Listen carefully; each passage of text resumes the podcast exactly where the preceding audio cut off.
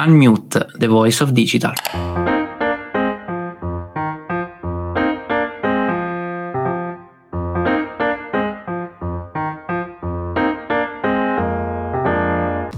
Ciao a tutti e ben ritrovati per un nuovo episodio di Unmute The Voice of Digital. Oggi torniamo ad esplorare il mondo della tecnologia e del marketing in un modo un pochettino più tecnico, con uno sguardo attento alle evoluzioni del settore che però spesso sono inosservate ma che diventano fondamentali per il successo di un brand online. Cercheremo di farlo sempre a modo nostro però, quindi mi raccomando, senza troppi fronzoli, con un linguaggio che possa essere utile anche anche chi si approcci per la prima volta appunto in questo settore, anche perché l'argomento è un po' complesso, ovvero cercheremo di spiegarvi come secondo noi bisogna affrontare la scelta del CMS per il proprio e-commerce. Ovvero, se siete un'azienda appunto che dovete capire un pochettino che scelta fare per il proprio CMS e-commerce, probabilmente questo è l'episodio per voi perché vi daremo un po' di informazioni utili. Tra l'altro abbiamo deciso di portare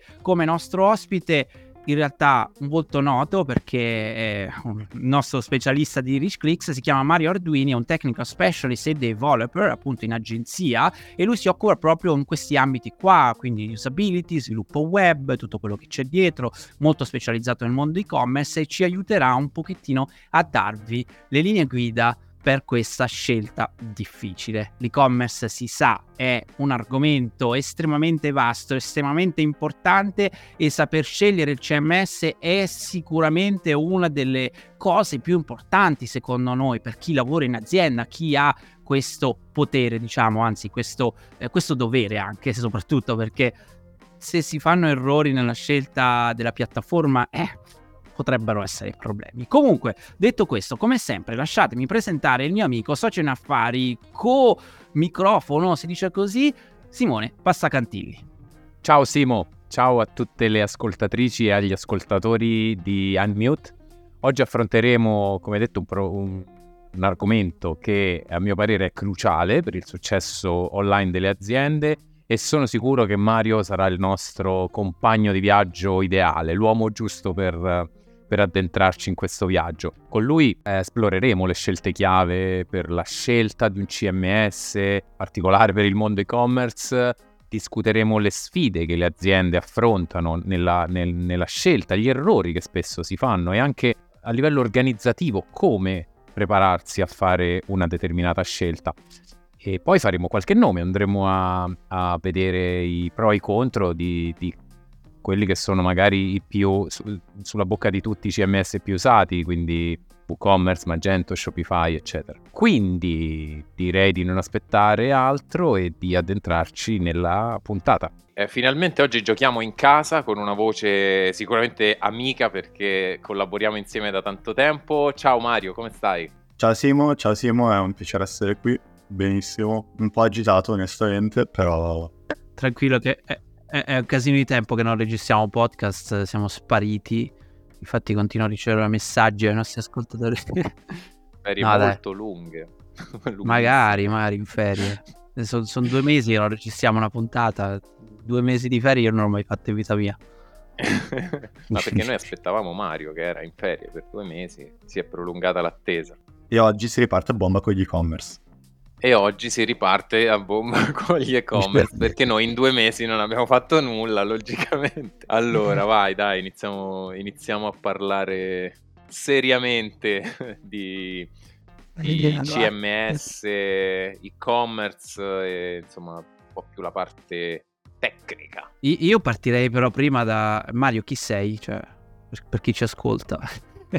allora, io sono un technical specialist a RichClicks che è un modo glorificato per dire che mi occupo un po' di tutta la parte dev, quindi con un occhio un pochino più tecnico sulla parte di, di sviluppo, sia da un punto di vista infrastrutturale, quindi che piattaforme scegliere, che approcci usare a livello tecnico, quali sono le opzioni e quali sono, in base appunto alle differenti situazioni, le opzioni migliori, sia da un punto di vista poi implementativo effettivamente, quindi sviluppo del sito, tracciamenti, verifica che tutto funzioni correttamente e che non manca mai debug tendenzialmente.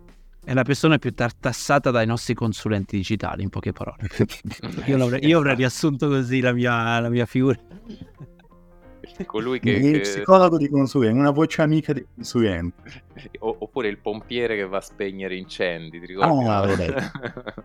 Dai, perfetto. No, ci voleva l'introduzione perché appunto oggi parliamo di, di e-commerce e, e la prima domanda che ti farei è, visto la tua grande esperienza ormai che hai in questo campo, secondo te quali sono i fattori chiave da considerare in partenza quando si va a scegliere un CMS per un e-commerce, proprio nelle fasi ancora progettuali, che tra l'altro purtroppo fanno in pochi, di solito si va a scegliere la piattaforma un po' così per sentito dire o per- perché va di moda o perché il mio sviluppatore sviluppa quella, su quella piattaforma. Invece come abbiamo già detto un milione di volte in altre puntate del podcast è fondamentale questa scelta perché poi dopo cambia tutto il progetto se siamo su una piattaforma sbagliata o comunque non idonea a quello che stiamo progettando Esattamente. Allora, hai messo un punto fondamentale che è la progettazione e nella progettazione ovviamente abbiamo tantissimi fattori da considerare.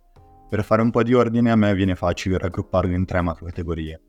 La primissima cosa, che magari è la discussione un po' più difficile, però è capire il budget, no? Quindi qual è lo scopo del mio progetto, cosa voglio ottenere, quanto è ambizioso come progetto e di conseguenza quanto budget posso allocare.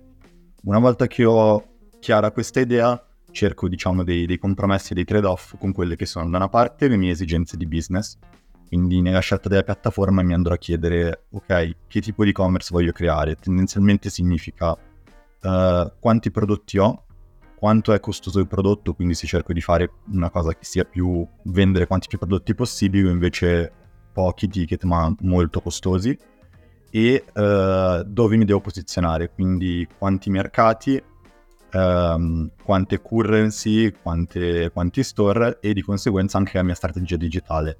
Eh, è su una sola lingua, in multilingua e nel caso su quali piattaforme poi voglio andare a promuovermi. E in base a questo dobbiamo associare invece poi quelle che sono tutte invece le esigenze dev, le esigenze tecniche. Quindi le scelte che farò sono quanto nel mio, nel mio progetto ho una componente dev forte.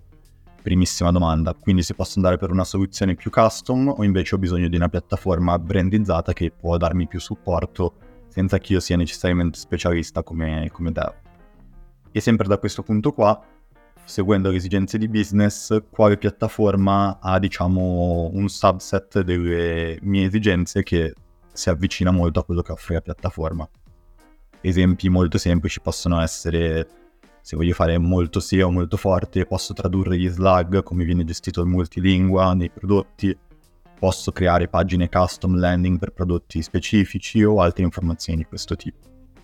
Wow, quindi sì, eh, ricordiamoci che non è, come ha detto Simo, come dicevi te, non è mai una cosa di moda, perché ho visto la pubblicità di quella piattaforma ed è fighissima perché c'ha il colorino, l'iconcina sotto il prodotto e voglio que- quella cosa lì, ma ci sono discussioni a monte molto più importanti, insomma, spesso, ahimè, la parte progettuale è- vie- viene un po' tagliata, viene vista come una, una perdita di tempo perché ci si concentra sul dettaglio che poi farà il 0,5% poi del, eh, dell'amount totale del, del lavoro. Una cosa prima che, che andiamo avanti che secondo me è fondamentale, eh, non so se, eh, se Mario concorda con questo, però dalla mia esperienza quando si parla con uh, le aziende che appunto sono o che magari hanno già scelto la piattaforma e poi dopo si ritrovano a dover cambiare per esigenze, eh, quando gli chiedo ma perché avete scelto la piattaforma, la risposta è quasi sempre perché l'agenzia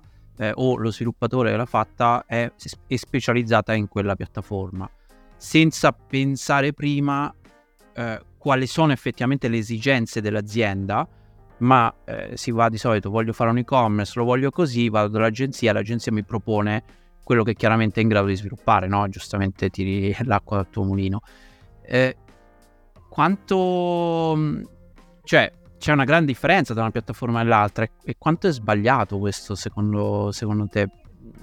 Per, perché poi si, vede, si vedono proprio gli effetti, no? Che sul mercato, aziende che si ritrovano dopo un anno con una piattaforma inutilizzabile perché si aspettavano di fare X cose e poi non riescono. Verissimo, assolutamente. Allora, secondo me è una scelta relativamente sbagliata nel senso che è un tiro di dadi, no? Ti stai mettendo nelle mani di qualcuno che può darti l'opzione assolutamente migliore perché ha un fit perfetto per quello che devi fare oppure qualcuno che tendenzialmente ti dà qualcosa in cui è capace ma che non riflette le tue esigenze.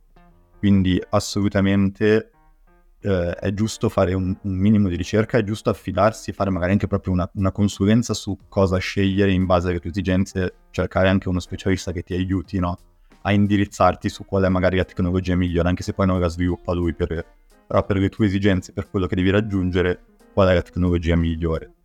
Um, soprattutto in quest'ottica ci sono tanti casi di magari di piattaforme che sono completamente sballate rispetto a quello che devi fare, ovvero magari sono un, un piccolo negozietto, sto iniziando adesso la mia prima diciamo avventura online e mi vado a impelagare in una piattaforma super complessa, super costosa, non sostenibile o viceversa no, ho delle esigenze ben strutturate, ho già una forte presenza fisica, magari devo fare il salto online su qualcosa di molto grosso e per diciamo magari per, o per questioni di budget, per risparmiare o così, scelgo una piattaforma che non rispecchia quella che deve essere la mia presenza online, no?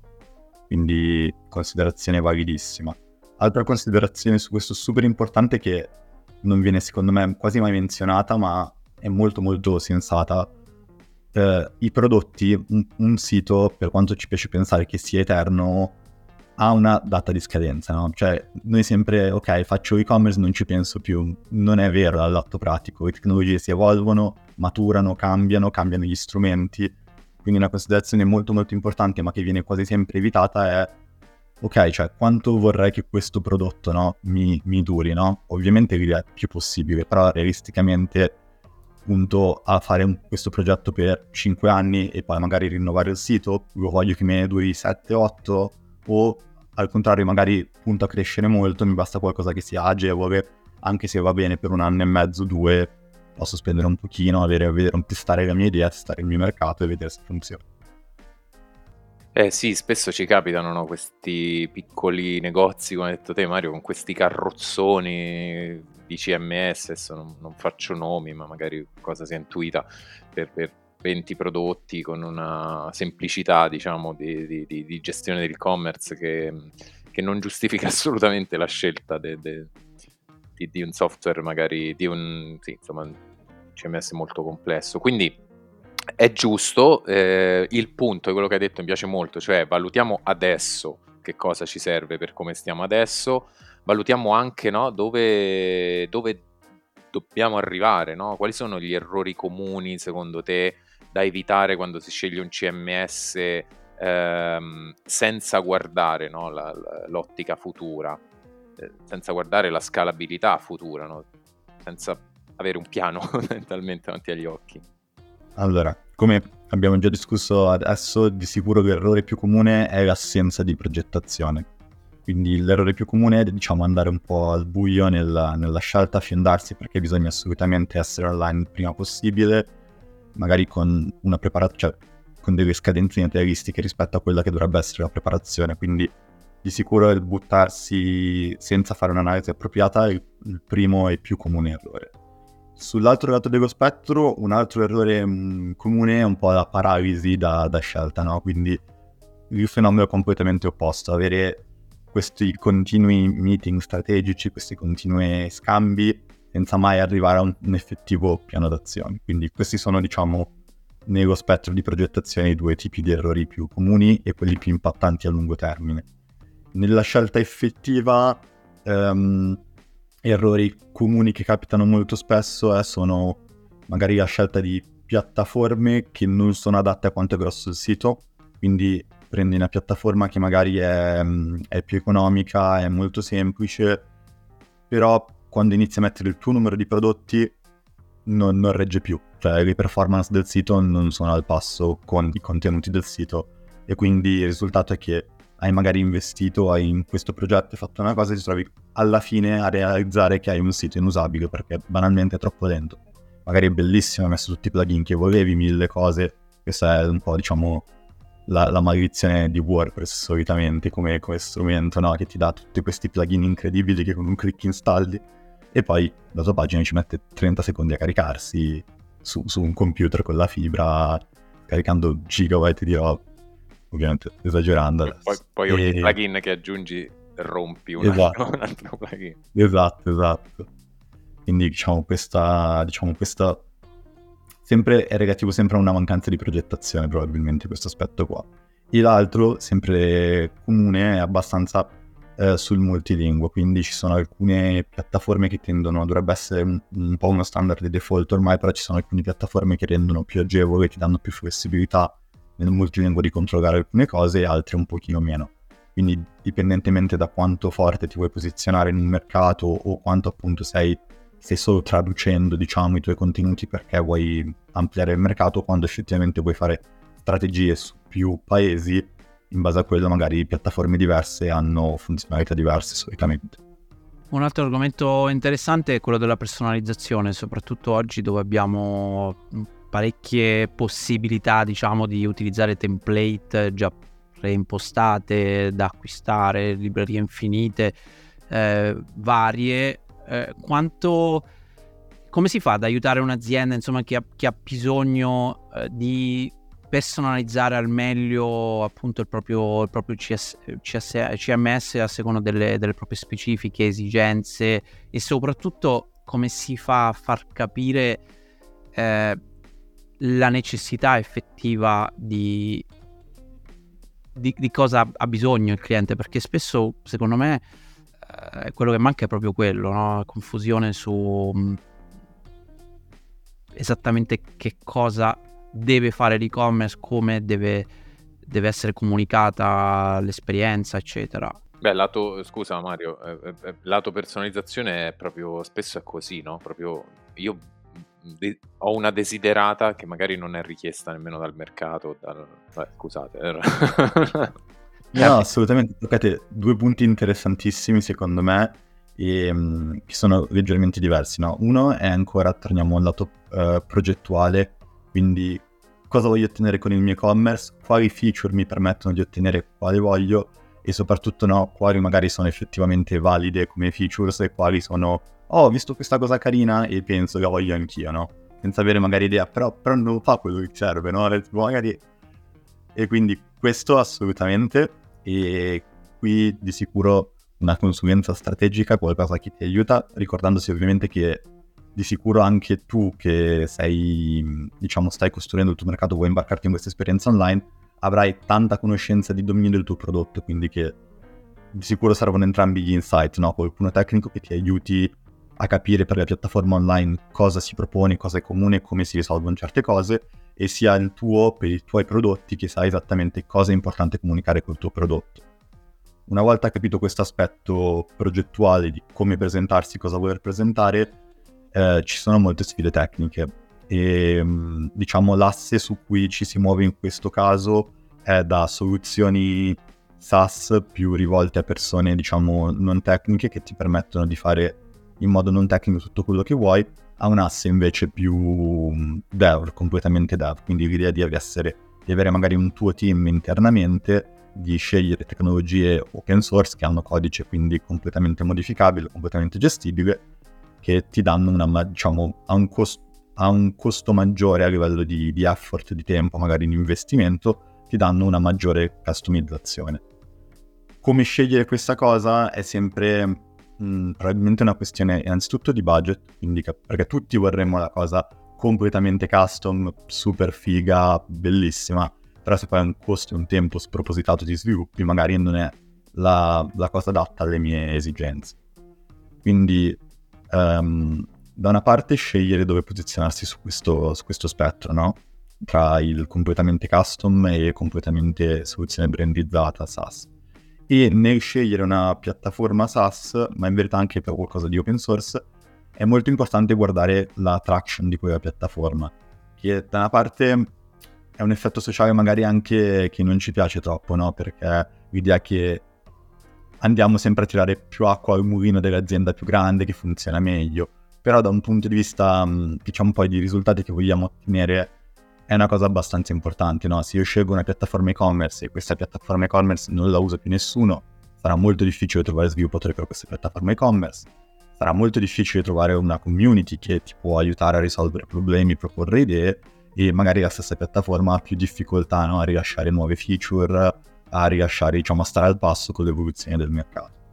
Quindi in questo senso quanto una piattaforma, diciamo, ha traction è molto rilevante nell'aiutarti, soprattutto io tendo a essere uno che guarda più verso il lato innovativo, quindi mi piacciono piattaforme tendenzialmente che vedo che sono molto veloci ad adattarsi a nuove esigenze di mercato, che magari, non lo so, ci sono aggiustamenti sulla GDPR, modificano velocemente le, le loro privacy, quello che offrono, si fanno aggiornamenti di nuovi cataloghi, nuove funzionalità, nuove meccaniche, si adattano molto in fretta. È un po' come investire quasi no? in, un, in, un'azienda, cioè, un scommettere sul futuro di, quel, di, quell'azienda, non è un acquisto che poi finisce lì, insomma. Esatto. E ehm, questo in verità mi, mi ha fatto tornare in mente esattamente uno degli errori più comuni nella scelta tecnologica, che capita sia nel lato, diciamo, piattaforma SaaS, sia nel lato custom open source dev.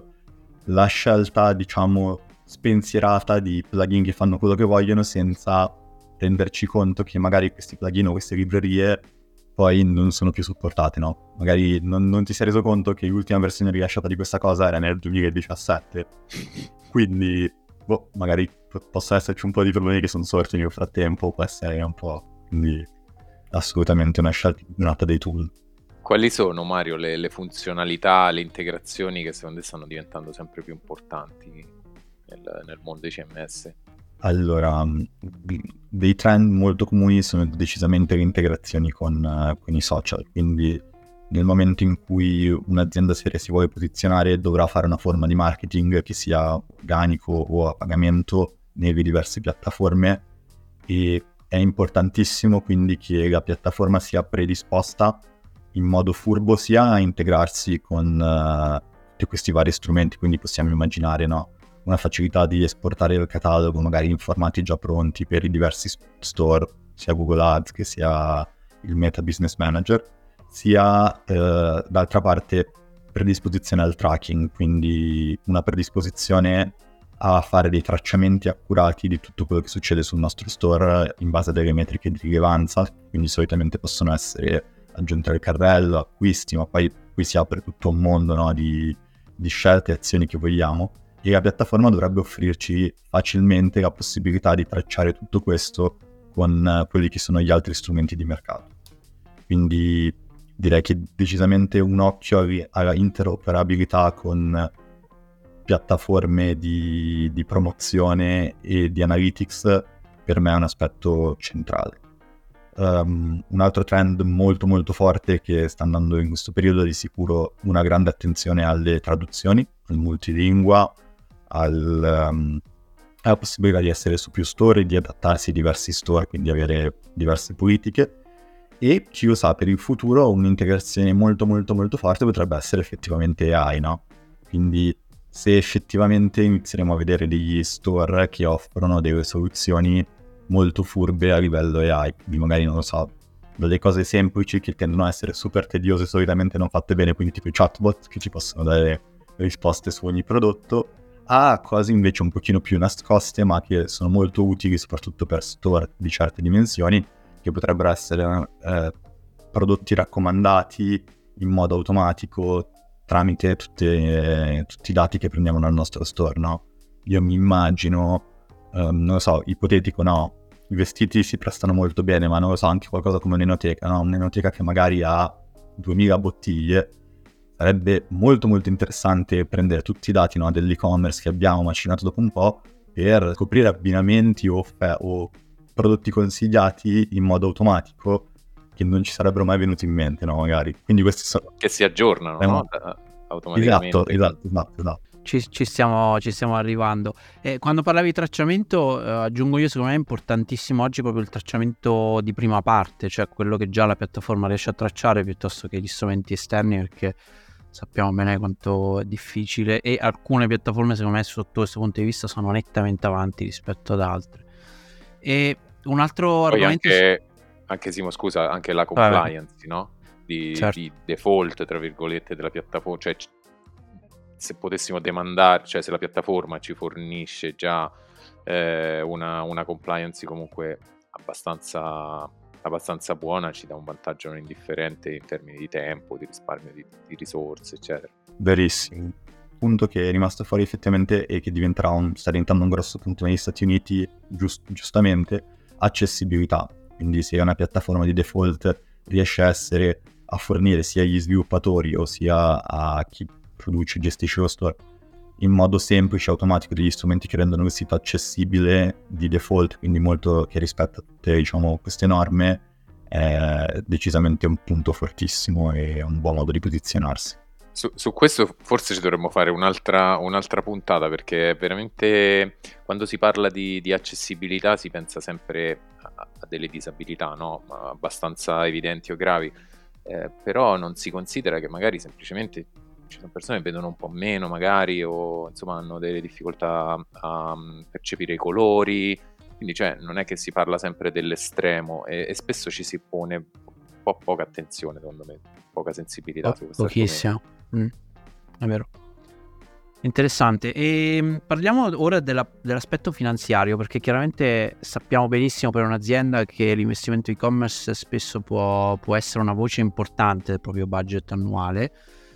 Purtroppo un po' colpa del, del boom iniziale, probabilmente digitale, dove veramente si è venduta delle cose allucinanti a prezzi assurdi c'è un po' di paura da parte delle aziende nell'investire e soprattutto a capire effettivamente il valore di quello che si sta effettivamente costruendo e l'investimento che si sta facendo.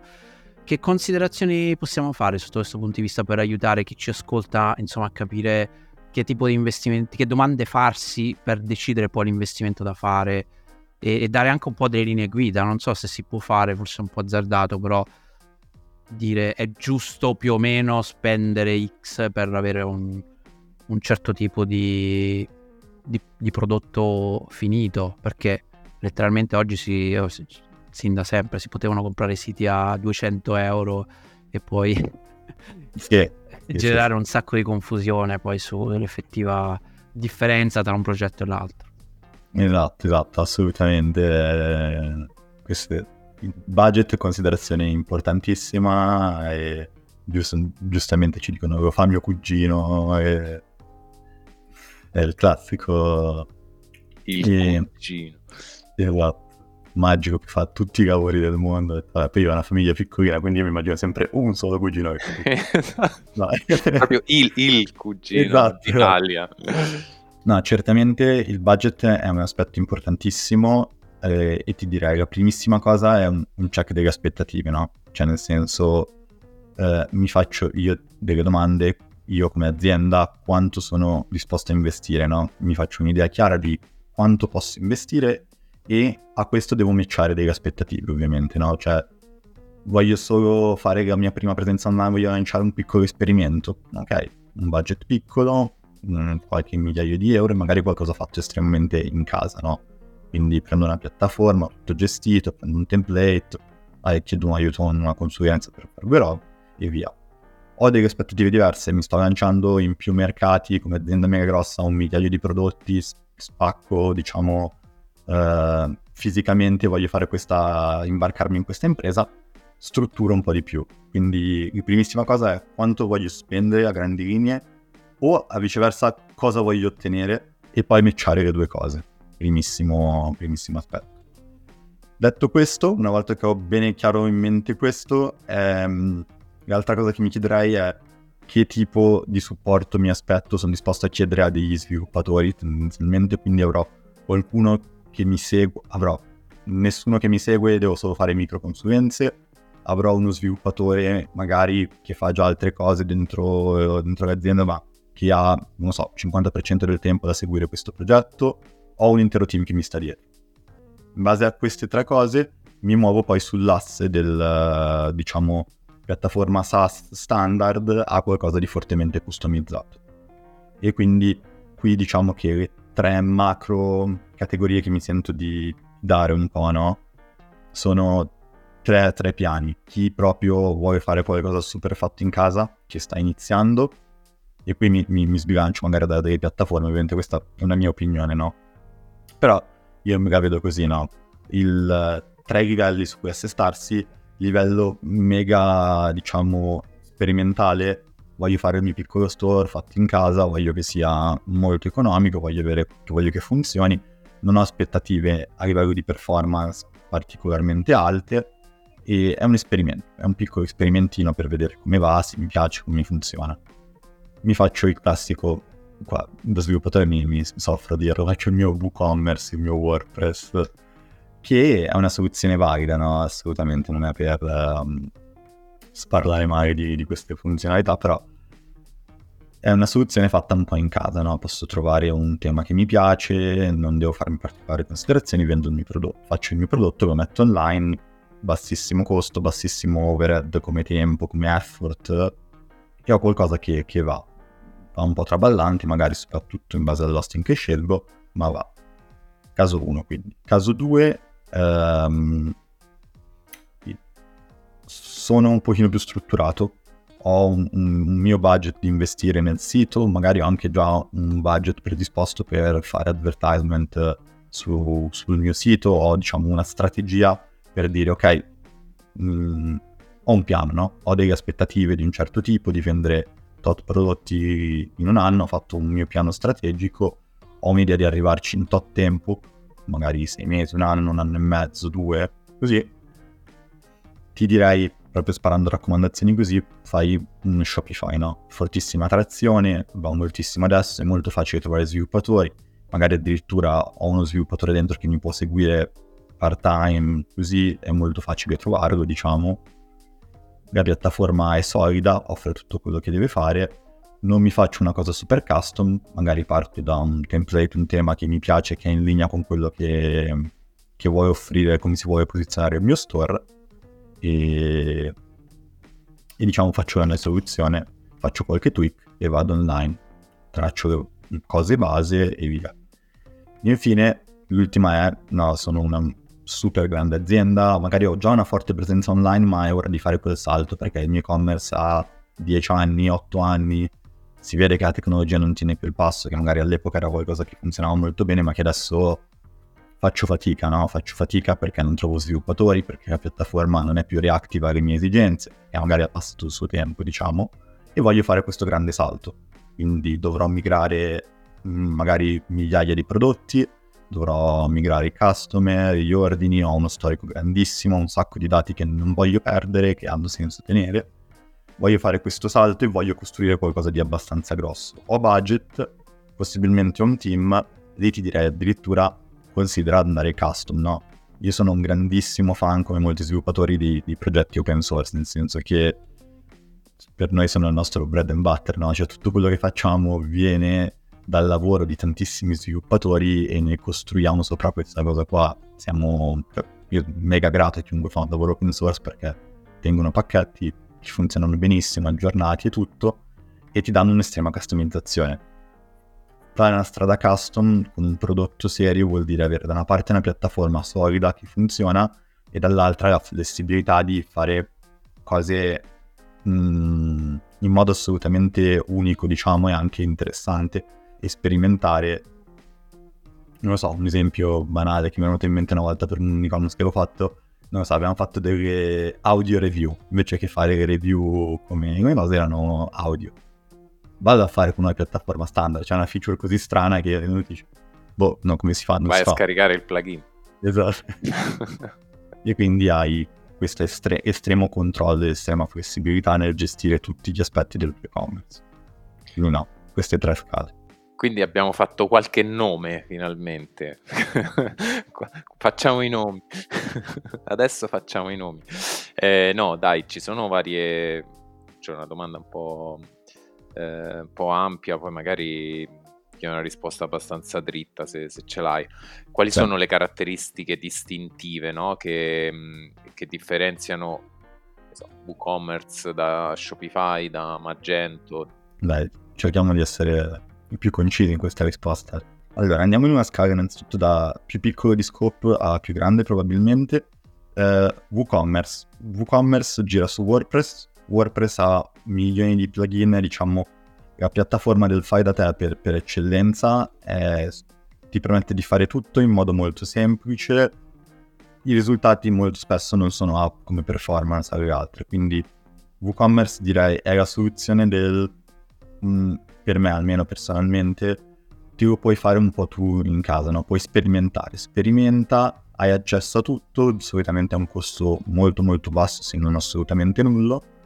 Uh, il trade-off è no, che avrai probabilmente dei problemi con le performance, quindi non avrai un sito che è performante, a meno di ovviamente grossi investimenti e cosa, come altre piattaforme out of the box. Per performante Mario, attenzione, performante cosa intendi? Intendi una, una revenue del, dell'e-commerce o intendi performante in termini di... No, intendo... Vabbè, è interessante notare che queste due cose sono molto spesso correlate. Io parlo da un punto di vista prettamente tecnico, quindi per me vuol dire da una parte non viene premiato dai motori di ricerca e quindi diciamo tecnicamente ha quelli che sono i core web vitals, ovvero delle misurazioni automatiche fatte tendenzialmente da Google, che dicono quanto è veloce il tuo sito e quindi non verrà premiato dai motori di ricerca, è più difficile che compaia organicamente in alto nelle liste e può venire penalizzato e performante da un punto di vista di user experience, quindi se io da mobile vedo il mio ad su Meta, ci clicco sopra, vedo una pagina bianca per 4-5 secondi, 3 secondi, chiudo e chiudo l'ad e me ne vado. Quindi da questo punto di vista. Scusa eh, Mario, ti sto interrompendo, però a parentesi all'interno della parentesi, eh, se ho un team o un'agenzia specializzata su WooCommerce, riesco comunque ad ottenere, eh, ad ottenere... Ok, perfetto. Quindi è la, è, è, non è tanto la piattaforma, ma è come viene, come viene di solito poi utilizzata. È più difficile da ottimizzare, diciamo così. Esatto. Cioè quello che sto dicendo adesso è quello che diciamo out of the box ti offre la piattaforma senza andare a spendere un capitale di hosting, senza andare a spendere un capitale di team per ottimizzarla. Quindi diciamo come inizio, cioè come, ba- come baseline della piattaforma. Scusate, aggiungerei una cosa così non lo diciamo dopo, è, è una, una, piattaforma open source, quindi il codice è aperto esatto. a tutti, e che questa è una grande esatto, differenza esatto. anche rispetto a altre soluzioni. Grandissima cosa. Seconda soluzione, Shopify.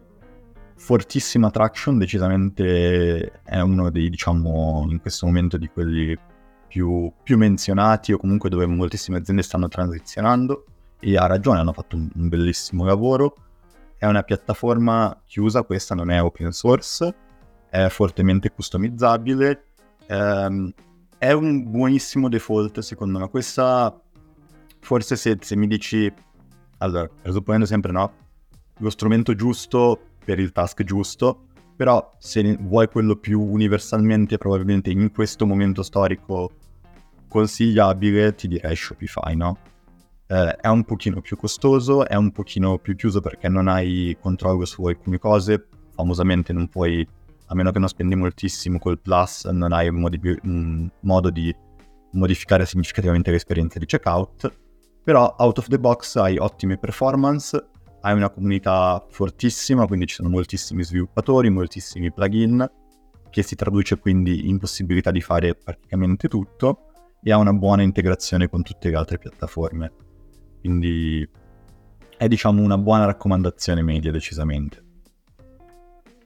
E ehm, sull'altro lato dello spettro salendo ancora Magento. Magento no, è una piattaforma invece molto più enterprise oriented, quindi si parla di, di costi diversi, di un bisogno di supporto lato dev solitamente diverso, ma anche una flessibilità maggiore, no? Quindi è una piattaforma che è sempre proprietaria, mi pare.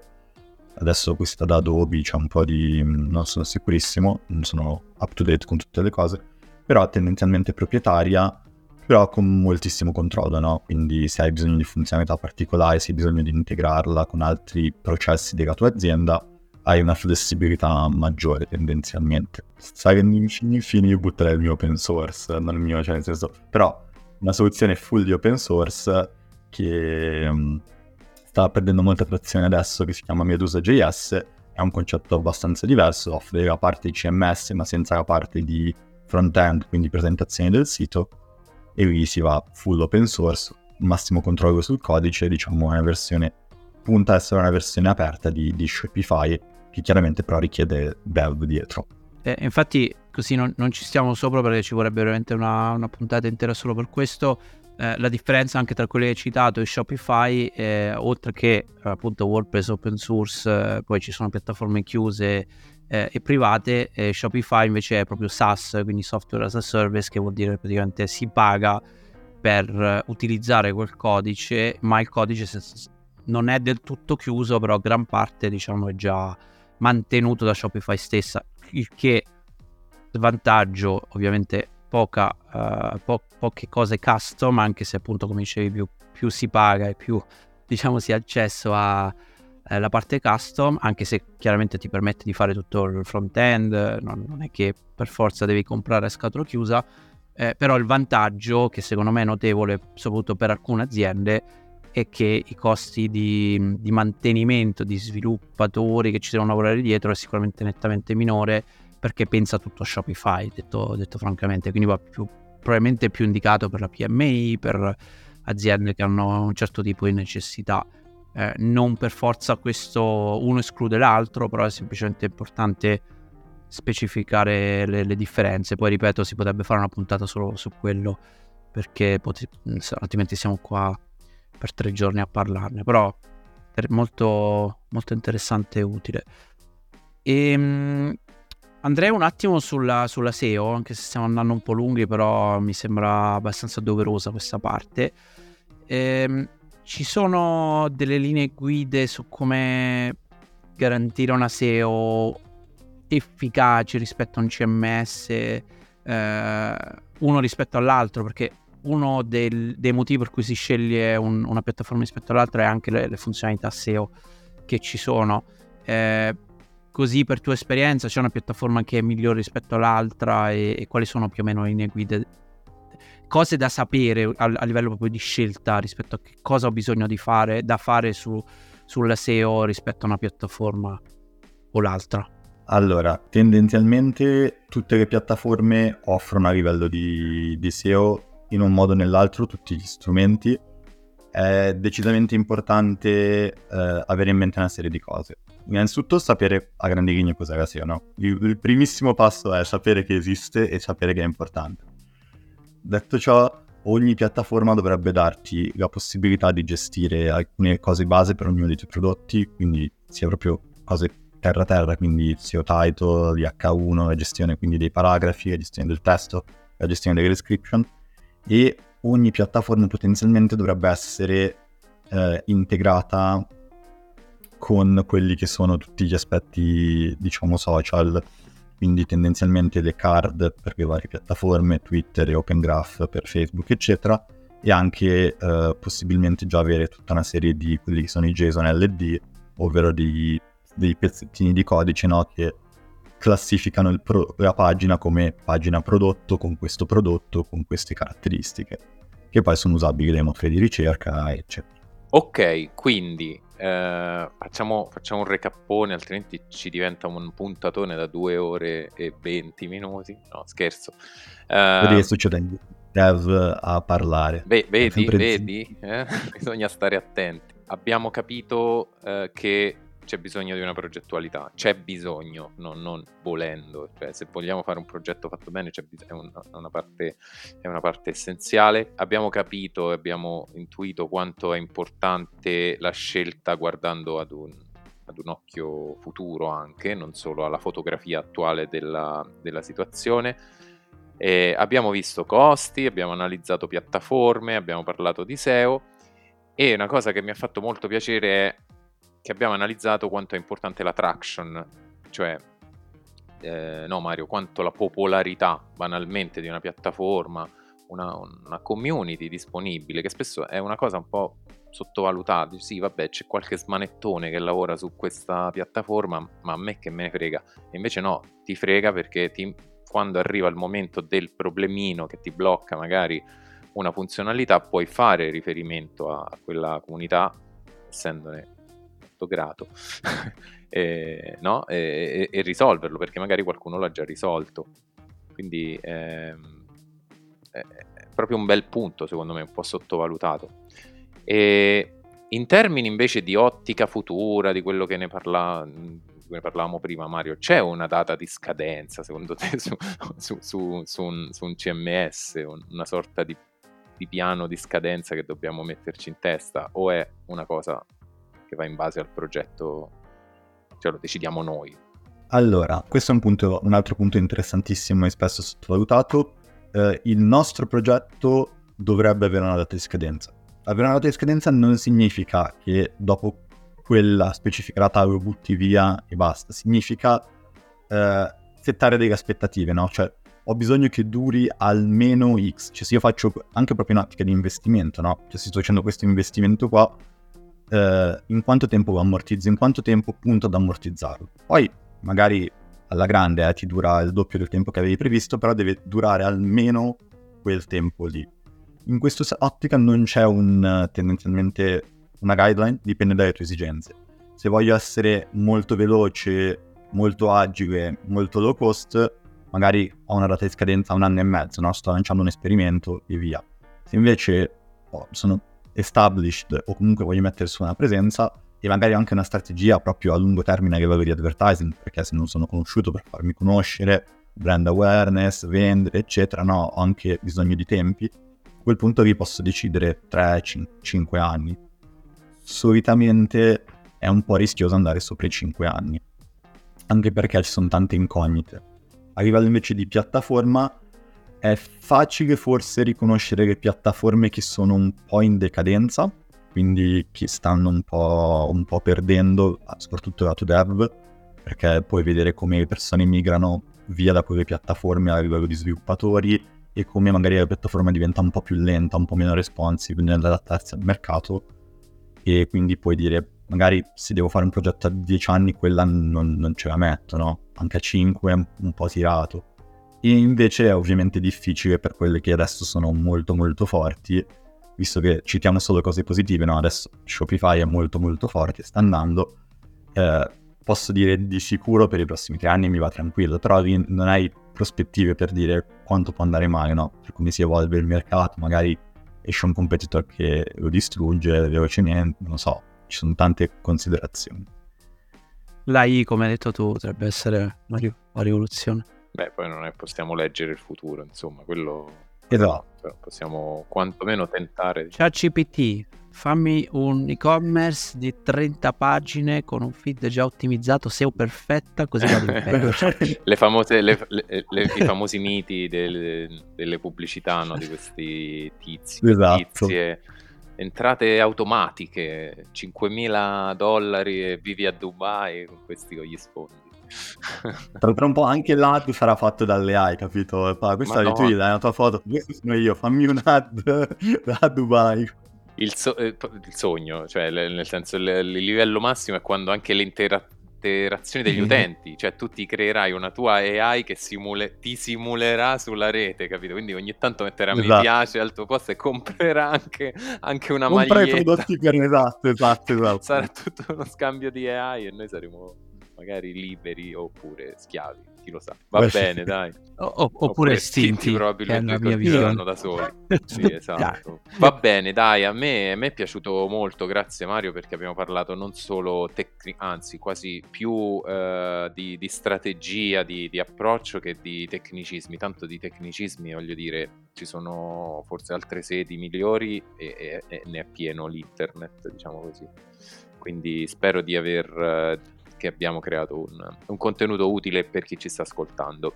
Alla grande, grazie Mario. Seguiteci però, eh. Cioè, continuate, continuate a seguirci se già ci seguite, altrimenti fate cliccate subscribe. Ora torniamo bomba, eh, pariti per un po', ma adesso dopo tre settimane staremo non alzare l'aspettativa, Simone. Eh, seguiteci su Telegram, seguiteci su, sui canali social che trovate in descrizione. Ciao a tutti. Ciao ciao. Ciao a tutti.